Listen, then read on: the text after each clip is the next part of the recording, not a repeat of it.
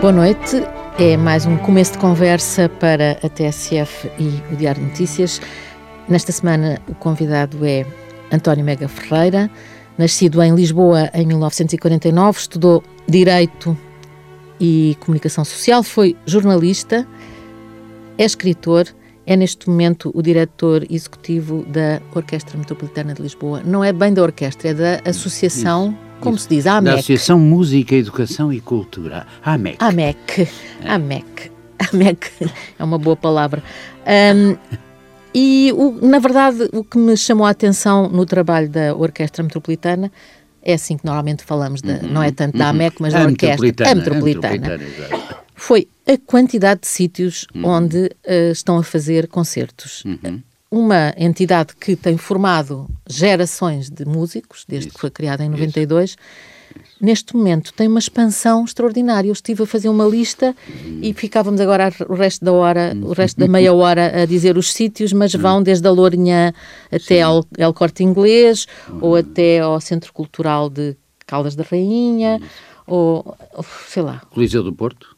Coliseu do Porto, portanto, do. Andam, andam por aí, andam por aí. Andamos por aí. Andam por aí, mas vão também ao Auditório Liceu Camões, portanto, andam mesmo por aí. Um, com pequenos apontamentos de música de câmara ou mesmo com concertos grandes no Centro Cultural de uhum. Belém uhum. ou, ou, ou, até na, na, no Museu do Oriente. Adiante.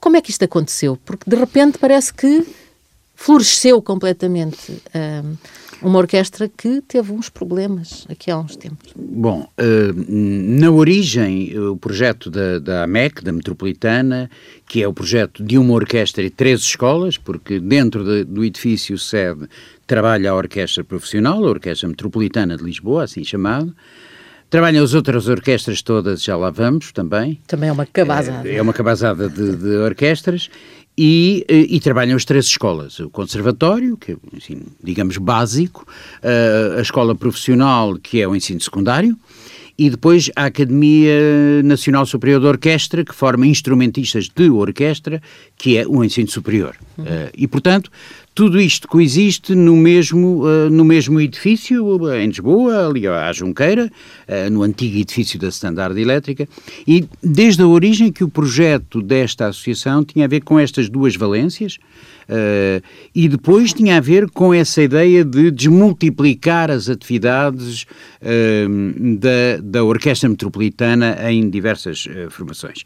é verdade que há uns anos houve alguns problemas graves dentro da orquestra, que se arrastaram uns anos, e, portanto, naturalmente, houve uma diminuição da atividade, das atividades, chamemos-lhe assim, Até embora... foram problemas financeiros Claro, também. e, portanto, houve uma diminuição designadamente da orquestra profissional, da atividade da orquestra profissional, embora ela tenha continuado sempre a existir e a fazer os, os seus os concertos, mas, eh, enfim, não, não, não diminuiu bastante a atividade, exatamente por problemas de natureza, de natureza financeira.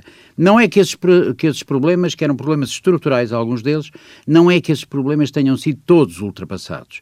Mas, nos últimos anos, conseguimos, apesar de tudo, enfim, eh, criar um, um digamos, um, um não é ainda o equilíbrio financeiro, mas é qualquer coisa que tende para o equilíbrio financeiro e, portanto, a situação tornou-se uh, muito mais vivível uh, do que era, um, por exemplo, quando eu entrei há quatro anos. Entrou há quatro anos, em 2013. Quatro, em 2013. Uh, nessa altura era uma situação de facto terrível e já tinha sido pior dois ou três anos antes, que tinha levado, aliás, a cortes salariais de 20%.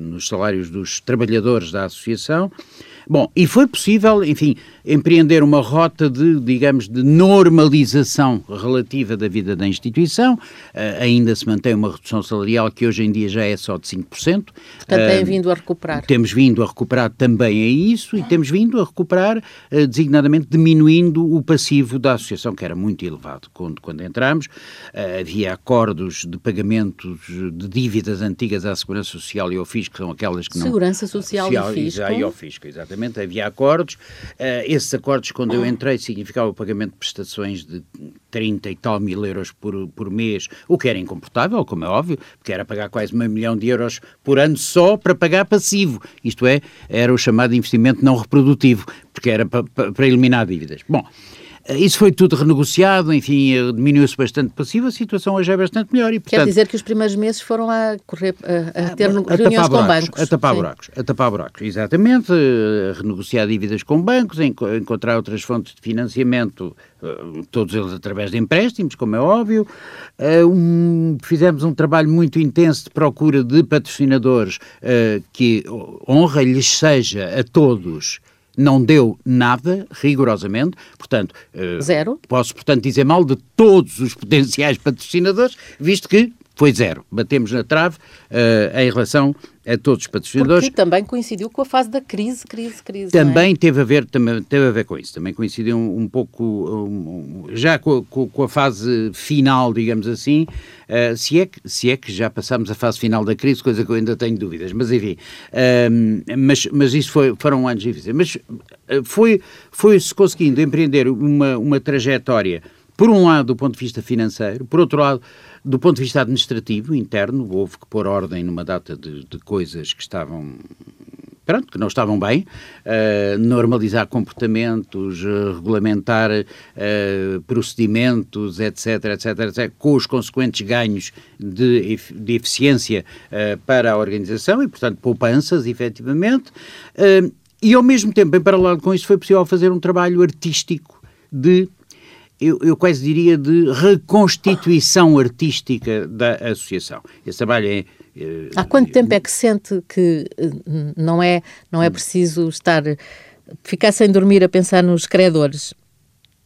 Ah, isso continua a pensar. Continua. Sim, porque ainda não foi tudo eliminado. Sim. E, portanto, de vez em quando tenho assim uns sobressaltos. Um sobressalto. Eh, porque, pronto, porque há que resolver... Fim de mês para pagar assuntos. salários. Fim de mês para pagar salários, isso é, é relativamente frequente. Uh, não é todos os meses, mas há meses que sim. Porquê? Porque a Associação vive uh, eh, 60% do seu orçamento vem das contribuições dos chamados fundadores. Quem são os fundadores?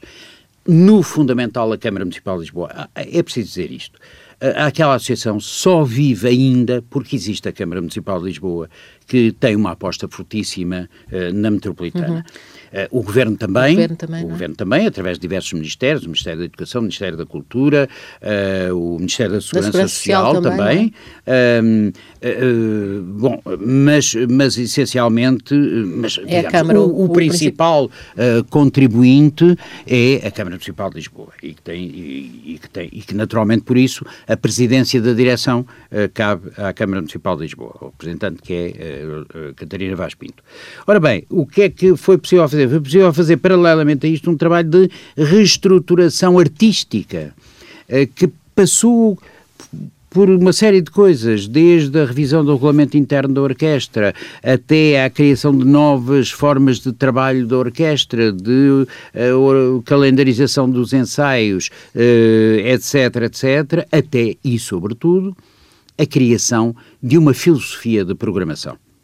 Essa é praticamente é inteiramente devido ao diretor artístico, o professor e maestro Pedro Amaral. Pedro Amaral. Um, e, que e, tem um currículo fantástico. Sim, sim. um currículo fantástico, fantástico e que é uma pessoa de, de, de altíssima qualidade e, além de ser de altíssima qualidade do ponto de vista musical, obviamente, uh, ele tem uma outra coisa, é uma pessoa dotada de grande imaginação, coisa que é absolutamente indispensável para programar numa instituição que não tem dinheiro ou que tem pouco dinheiro. Tendo em conta o, o seu perfil que, enfim, eu disse no princípio algumas coisas de, de, do seu currículo, mas no seu currículo há muito mais do que isso. Há a, a Expo 98, uhum. há toda essa criatividade do mestre Pedro, Amaral, uh, cruzando-se com a sua, deve ter sido explosivo. Isso... às vezes dá coisas muito interessantes. Então. Eh, ainda hoje ao almoço, por exemplo, deu três ou quatro ideias novas, cruzando um, uma, um diz mata, o outro esfola, uh, etc. E, portanto, conseguimos, conseguimos acrescentar. Sim, mas sobretudo, aí o que foi bastante, bastante importante foi, em relação à, à Orquestra Metropolitana, a criação da temporada,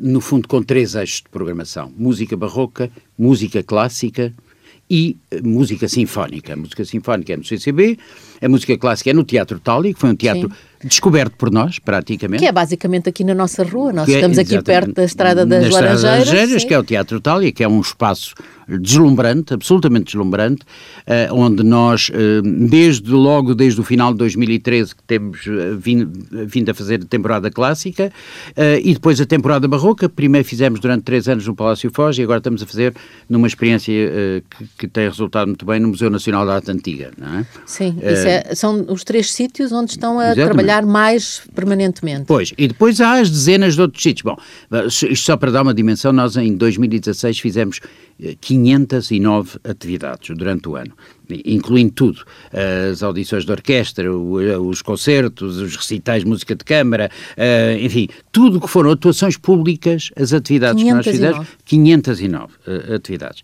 E este ano vão para lá caminham também. Hum, Ou Quer mais. dizer, neste momento não podemos antecipar, porque ainda hoje estivemos em reuniões da parte da manhã, não, não, não direi com que entidade, uh, da qual uh, íamos para lá com um projeto e saímos com quatro.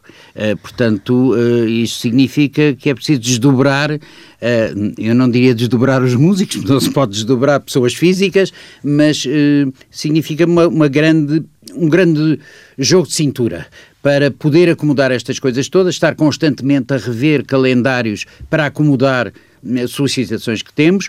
Porquê? Porque a maior parte destas solicitações que temos são, evidentemente, profissionais, ou seja, são remuneradas. Uh, eu, eu, disse que os fundadores dão 60% do orçamento, o que significa que coisa uh, bastante louvável, apesar de tudo, para uma organização cultural em Portugal, 40% do orçamento são receitas próprias, ou seja, cerca de 1 milhão e 600 mil euros por ano são feitos em receitas próprias, que são da venda de espetáculos, que são as propinas das escolas, porque se Sim, trata de uma associação privada, uh, as propinas das escolas, a venda de espetáculos, a bilheteira dos espetáculos, enfim, e depois todos os outros projetos Para termos uma noção desse, desse universo, quantas pessoas estão envolvidas? Eh, trabalham na, trabalham na associação 140 pessoas, exatamente, das quais 80 este... professores, 80 professores, 30 músicos permanentes uh, e o resto uh, pessoal administrativo. E alunos? Quantos alunos é que têm? 330 Nos vários e tal. Nos, na soma dos diversos níveis temos 330 e tal alunos. Imagino que deve ser divertido, deve haver sempre não, música. É, é, uma coisa extraordinária. E crianças. Não, exatamente, isso é fantástico. Trabalhar naquele edifício é fantástico por causa dessa coexistência.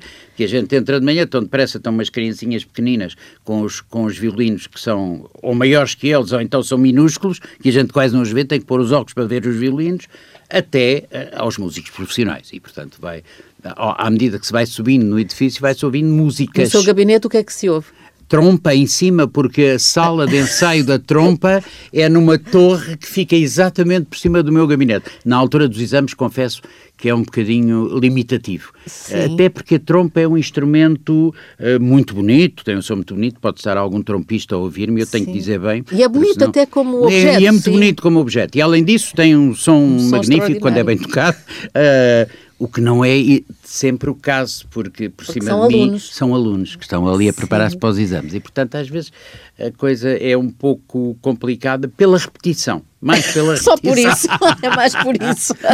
é um bocadinho complicada, mas... Sim, é como quem é, oferece, aquelas é. pessoas que oferecem baterias aos filhos dos amigos pois, e dos que amigos. não é bom. Não é, não é bom, bom. Não, é bom, sobretudo para os, para os amigos. Para... Pois, exatamente. um, António Mega Ferreira, estamos aqui a falar da Orquestra Metropolitana de Lisboa, que, que dirige, que, que é de, de, que é diretor executivo há quase quatro anos, não, não fez. Exato. O meu mandato termina agora em, em março. E vai continuar? Não faço qualquer ideia, para já isso é uma coisa que não depende de mim, depende da vontade dos, dos fundadores, que não me exprimiram até ao momento nenhuma intenção, uh, e portanto eu não posso, isso não posso responder. É, é das poucas coisas que não está nas minhas mãos decidir, portanto não, não, não, não. Então fica a pergunta, pronto, já não é, já não é mal, ficamos, deixamos não, uma pergunta sem resposta aí. Logo se verá. Logo Quando chegarmos verá. lá, logo se verá. Sim, porque não tem parado, não é, na sua hum. vida, não, não, não, não costuma hum. ficar, para, isto é já teve fases de, de, de sim, posio, digamos. Sim, sim. Tive em... uma fase grande, grande para, para os meus uh, padrões, uh, de posio, digamos assim, entre a minha saída da Parque Expo, uh, terminei o mandato em março de 2002 e até ao final de 2005 estive de posio, por assim dizer, até uhum. ser convidado para presidir ao Centro Cultural Belém, onde entrei em janeiro de 2006. E durante essa altura, sim, eh, escrevi. Pois, o, posio é, é, digamos, é uma noção ah, um bocadinho relativa. Publiquei porque nove livros durante foram, essa... Nove durante, livros? Nove livros durante esse período de tempo. No fundo, no fundo não foram no fundo, foram nove livros publicados nesse, nesse tempo. Alguns deles não é que existissem já.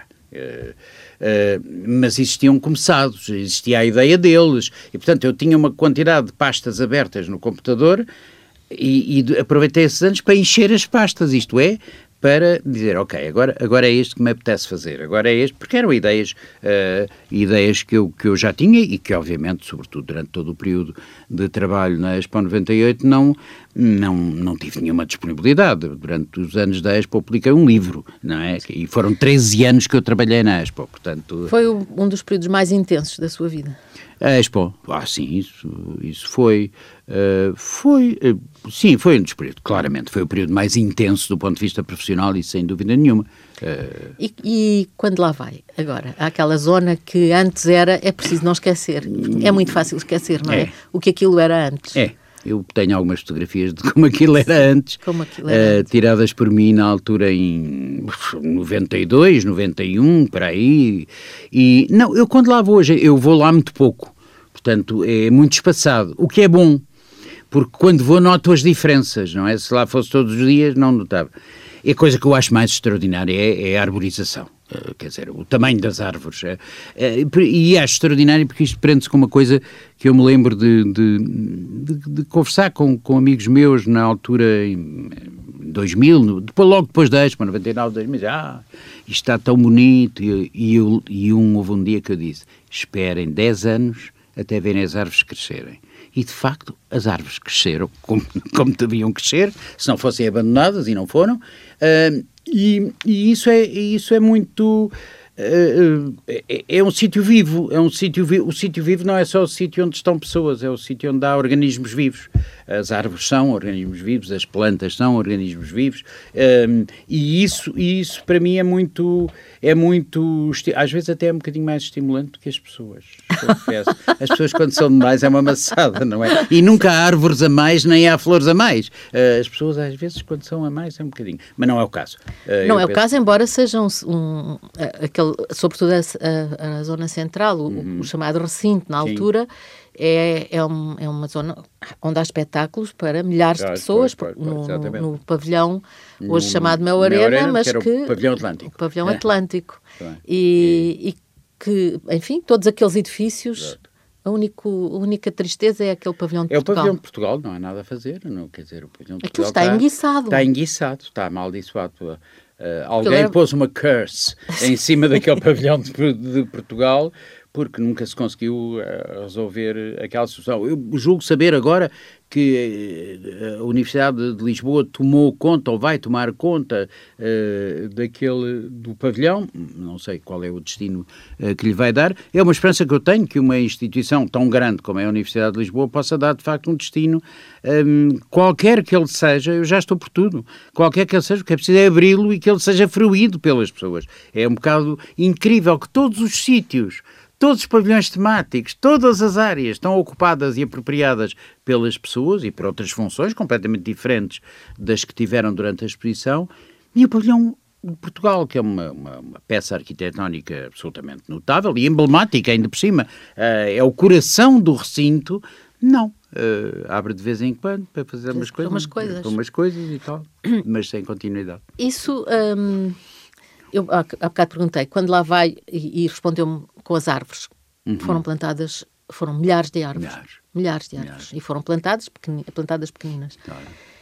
Mas, sobretudo, é uma operação urbanística. E, e está no seu currículo, que já tinha uhum. tantas coisas, uhum. que já é um currículo tão rico, o ter intervindo da maneira como interveio na mudança da cidade. Uhum um, deve dar um. um Mas eu não tenho a noção disso, tem graça. Ainda, ainda hoje, na, na tal reunião com uma entidade que não posso nomear, uh, ainda, uh, durante essa reunião havia. havia ainda um... quer dizer que daqui a bocado já pode. Não, não, não, não é daqui não. a bocado, é daqui a um bom bocado. Isto é, noutra ocasião, uh, não deixarei de nomear. mas mas uma, uma das interlocutoras dizia-me exatamente isso. E dizia, ah, coisa, mudança da cidade, não sei o quê. Porquê? Porque estávamos a falar que em 2018 faz 20 anos a Expo 98. Um, e eu, eu estava a ouvir aquilo e estava a, a, a, pensar isto que vou dizer a seguir em resposta a essa observação. Eu não me apercebo disso. Eu não, eu não, eu não tenho a noção de que a Expo tenha mudado assim a cidade. Uh, uh, provavelmente porque eu ambicionava que o impacto da Expo na cidade tivesse sido muito maior. Ainda maior? Mas é que eu acho que não foi nada grande. Bom, eh, se há algum impacto que a Expo teve na cidade, é um impacto sobre os comportamentos das pessoas e sobre um conjunto de referências mentais das pessoas. Em que sentido? No sentido do espaço público. Hum. Lisboa desconhecia o espaço público. O conceito, a ideia, a, a, pulsão para o espaço público não existia em Lisboa. Havia uns sítios, obviamente, onde se ia passear, ali para a beira de Belém, etc., e não sei o que mais, mas não havia essa noção de que temos um edifício aqui, há um espaço exterior que tem que ser tratado. Não, não era tratado. Nós lembramos disso. As novas urbanizações cresciam e crescia mato no meio delas, não é? Porque não havia essa, essa preocupação. E eu creio que isso é uma das grandes uh, conquistas da Expo e uma, uma das grandes referências. Tornou-se uma Além Depois, de ser a, a, zona ribeirinha. Claro, além de ser a zona ribeirinha. Segunda influência. Terceira influência muito importante. O mobiliário urbano. A ideia de mobiliário urbano. Essa então é que não existia de todo. Ninguém se preocupava com os bancos de jardim. Bancos de jardim eram bancos de jardim, eram bancos de jardim, eram bancos de jardim.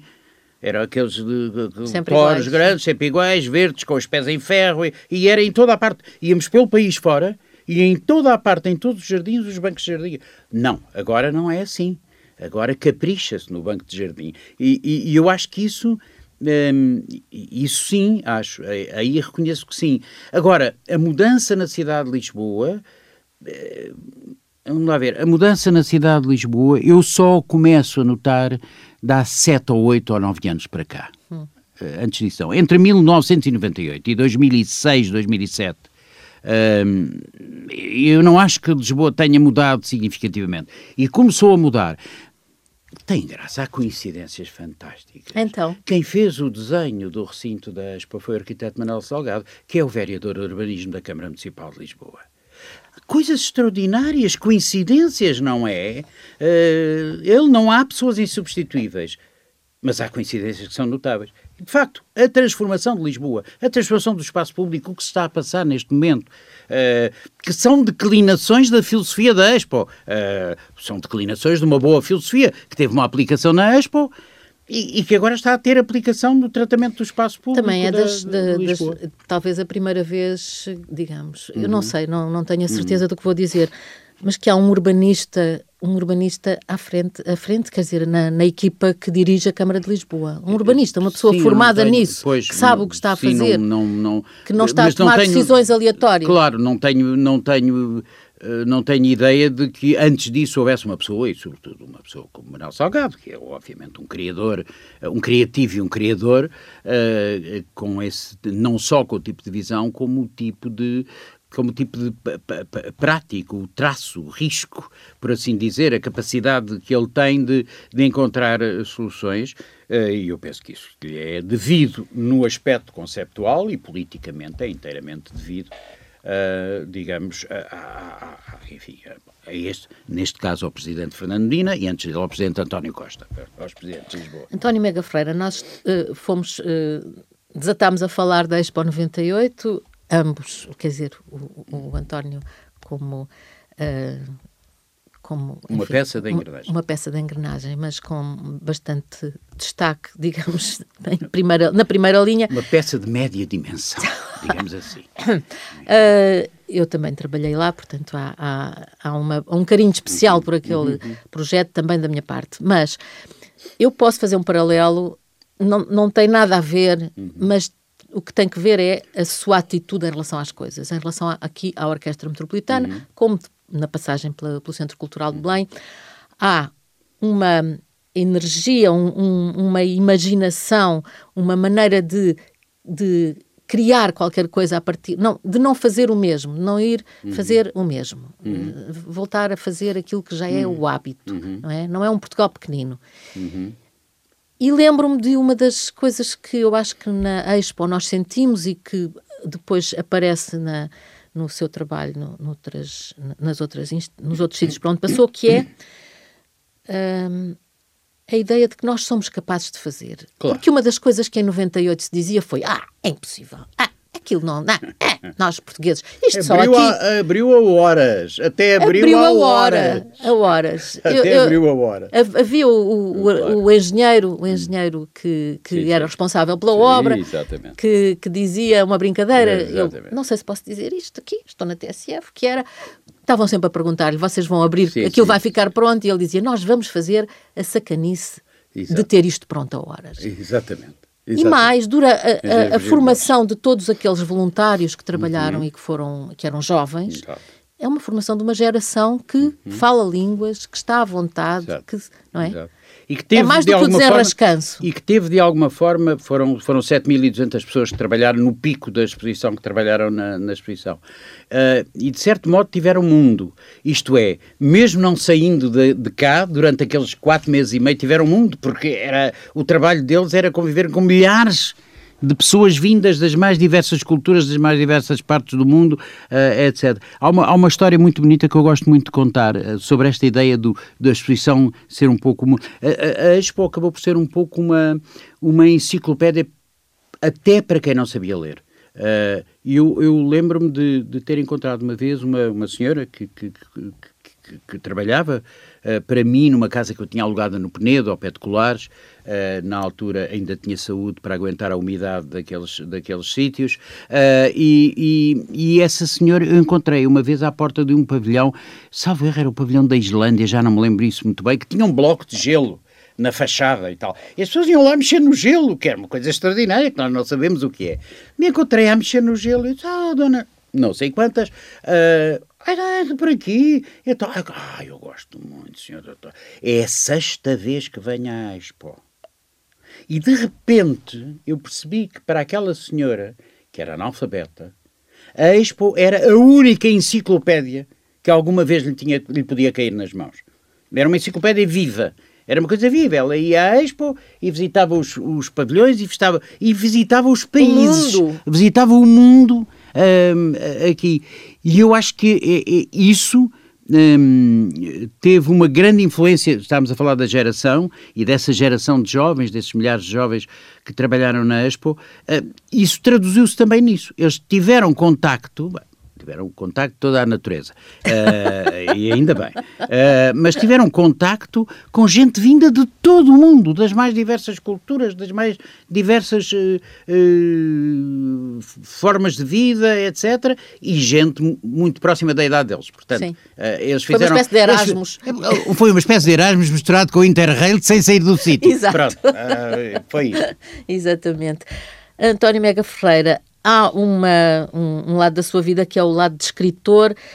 Um, escreveu nove livros entre uh, o momento em que saiu da Parque Expo e o momento em que entrou no Centro Cultural de Belém, mas consegue eh, ir escrevendo, ir escrevendo enquanto está a trabalhar. Está tem alguma, algum trabalho neste momento para publicar?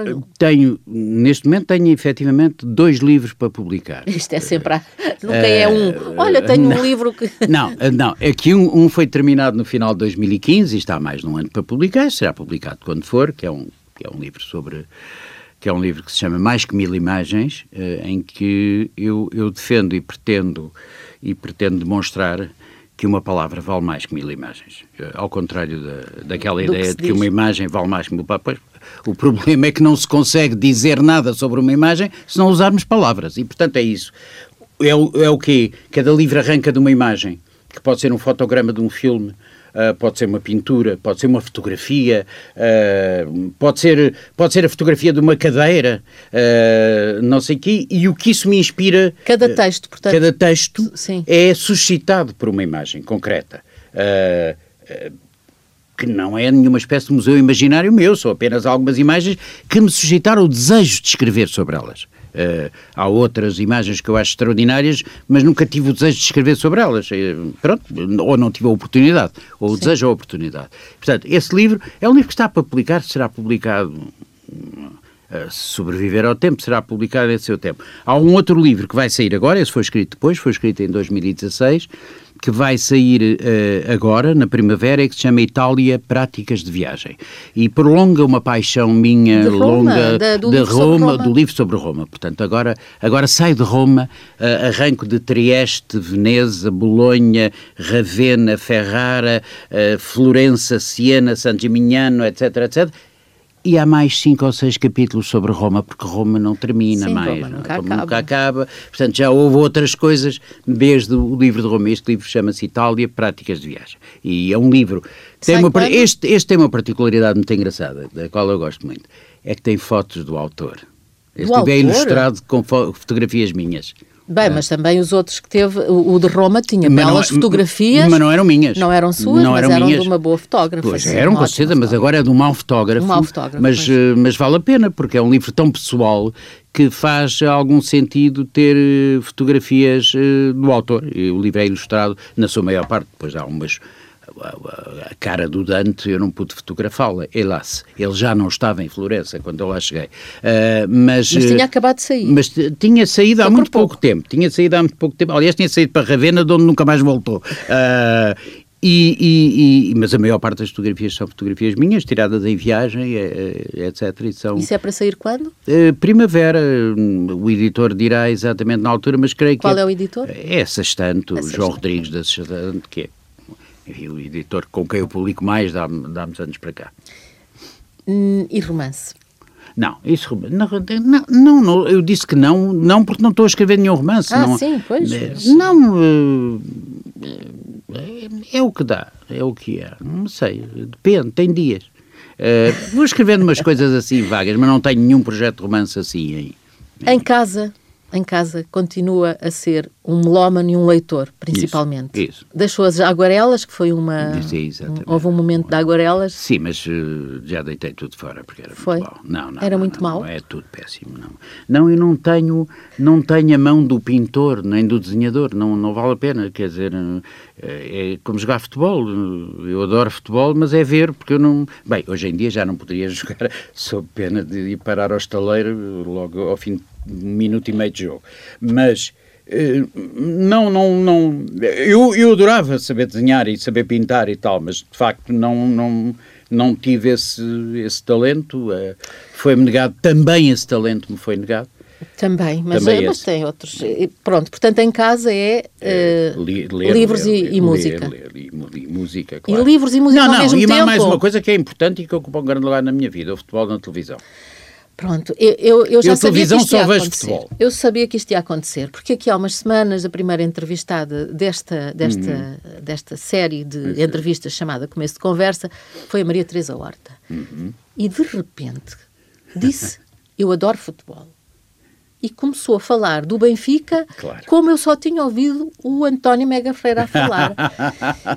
E, portanto, não, não lhe acontece o mesmo que a ela. Não vai pôr-se a, a engomar roupa por- para, para acalmar os nervos quando o Benfica começa a, a ter problemas, não? Não tenho o hábito de, De engomar engomar. roupa. Não, quer dizer, não é um talento, também não tenho esse talento. Pronto. Não é um hábito, é um talento. Mas ela revelou tenho. isso Ah, e foi extraordinário. genial. Sim, fica Eu nervosa e, portanto, vai a engomar. Exatamente. E ela é que confessou aqui e foi um, um- um- êxito. Toda Pois, a gente pois. adorou aquela revelação dela. Pois. Portanto, o António fica a olhar para a televisão, Fico a olhar para a televisão a ver os jogos do Benfica. e gritando. Não, petrificado, felizmente, poucas vezes, não é? Porque sou do Benfica. E, portanto, poucas vezes fico petrificado. A maior parte das vezes fico exaltado, não é? Quer dizer, e depois de vez em quando acontece assim uma coisa, mas acontece a toda a gente. Acontece aos melhores, que é o caso. É o caso. É o caso. É o caso, o serem melhores e o acontecer. E, exatamente. Bem, as duas coisas. ambas as situações. Portanto, vamos voltar ao início da conversa, que é a Orquestra Metropolitana, ou melhor, Isso. a Metropolitana, e eu posso dizer que eh, basta ir ao site da Metropolitana, Uhum, há, há muita informação. E, eh, para quem não sabe, só na próxima semana são para aí cinco ou seis ou sete eh, apontamentos nos sítios, concertos noutros Sim, casos. porque, porque, porque aquilo é uma geometria variável, não é? Exato. Portanto, a própria orquestra profissional um, ou atua como em orquestra, em conjunto, ou uh, tem as chamadas semanas de música de câmara, em que, em que os, os músicos se organizam são organizados no princípio da temporada em agrupamentos de câmara, seja quatro cordas, por exemplo, seja três cordas e um piano, uh, ou seja, ou, Mas ou outros instrumentos. Desde Mozart, tudo, ópera, tudo, até, até a exatamente. música da América Latina. Exatamente. E há no próximo mês, eu tenho que dizer isto, o, aquele rapaz, aquele rapazinho, o Camané. Isso. Aquele rapaz que tem uma voz belíssima, uhum, uhum. que vai uh, cantar com a Orquestra Metropolitana Exato. no São Luís, nos dias 9, 10, 11 e 12 de, uhum. de março. Isso. E então ficamos à espera agora do livro, do livro sobre a Itália. Isso, sobre a Itália. Sobre a Itália, sobre a Itália. Na, já na primavera. E obrigada. Isto foi só um começo de conversa. Nada. Muito obrigado. É Como para... começo de conversa não está nada. Não, não está nada. Muito obrigado.